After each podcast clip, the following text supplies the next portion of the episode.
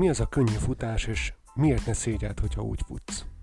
A könnyű futás, ha úgy tetszik, és nagyon tudományosan kell megfogalmazni, akkor a, megint a pulzus kontrollos edzéseket vehetnénk elő, és azon belül is a pulzus zónákat, amely azt mondaná, hogy nagyjából az egészségvédelmi zónában marad a pulzusod, ez azt jelenti, hogy a maximális pulzusod, ami ugye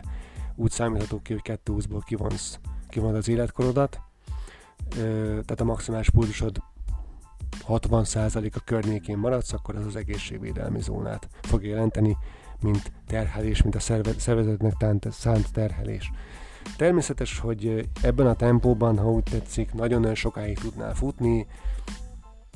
és nyilván a futásod sebessége csökkenhet attól függően, hogy a könnyű ritmus az adott helyzetben mit jelent számodra, hiszen nyilván, hogyha mondjuk előtte nagyon keményen futottál, vagy bármilyen terhelésért, vagy éppen rossz napod van, vagy nem tudom, fronthatás van, akkor, akkor lehet, hogy a könnyű futás és a könnyű tempó az, az már sokkal lassabb lesz, mint, mint előző nap, vagy éppen bármelyik másik napon. Úgyhogy ezzel is el kell tudni, úgymond, vagy ezt is el kell tudnod viselni. De le kéne írni mondjuk más szavakkal a könnyű futást, akkor az a tempót mondanám, amely mellett tudsz beszélgetni, különösebb erőlködés nélkül. Nyilván, ha egyedül futsz, beszélgetsz közben, akkor kényszerzútban miatt majd gyorsabban kell futnod, de visszatféletéve, tehát ha megfog, próbáld megtalálni tehát azt a tempót, ha egyedül is futnál, ha nincsen applikációd, amely méri a pulzusodat közben, inkább legyen csak az, hogy akkor könnyű a tempó, nem zsibbasz közbe, nem rihegsz különösebben közben, tehát nyilván, hogyha ha futsz, akkor már egy jó ideje, akkor tudni fogod, hogy mi ez a könnyű tempó. És hogy miért ne szégyeld a tempót, miért ne morfondj az azon, hogy, hogy ez mondjuk kevés, vagy éppen gyorsabban kéne futnod, vagy másnap, vagy előző nap gyorsabban futottál, azért nem kell vele foglalkoznod, mert már maga az a tény, hogy kimentél, maga az a dolog, hogy, hogy eldöntötted a, a motivációd,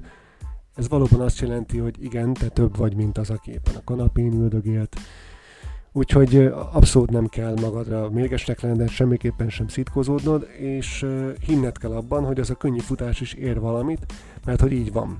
Valóban ér, többet ér, mint a, az ücsörgés, többet ér, mint az, hogyha ha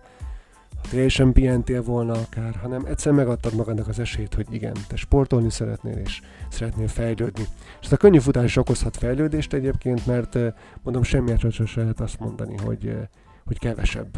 mint hogyha ha őve maradtál volna, vagy éppen nem tudom, punyadsz valahol. Egyébként bármilyen olyan sport jó, ami téged kikapcsol, könnyű terhelés biztosít, tehát nem is kell feltétlenül a futásból kiindulni, lehet ez egy könnyű biciklizés valahol, vagy bármilyen más olyan sportág, tenisz mondjuk, könnyű tempójú tenisz természetesen.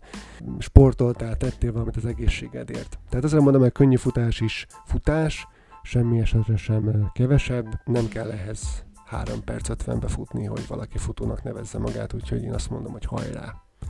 Kövess itt is, iratkozz fel, vagy nézd a blog.futótás.com oldalt, ahol hasonlóan izgalmas és érdekes, értékes tartalmat osztok meg.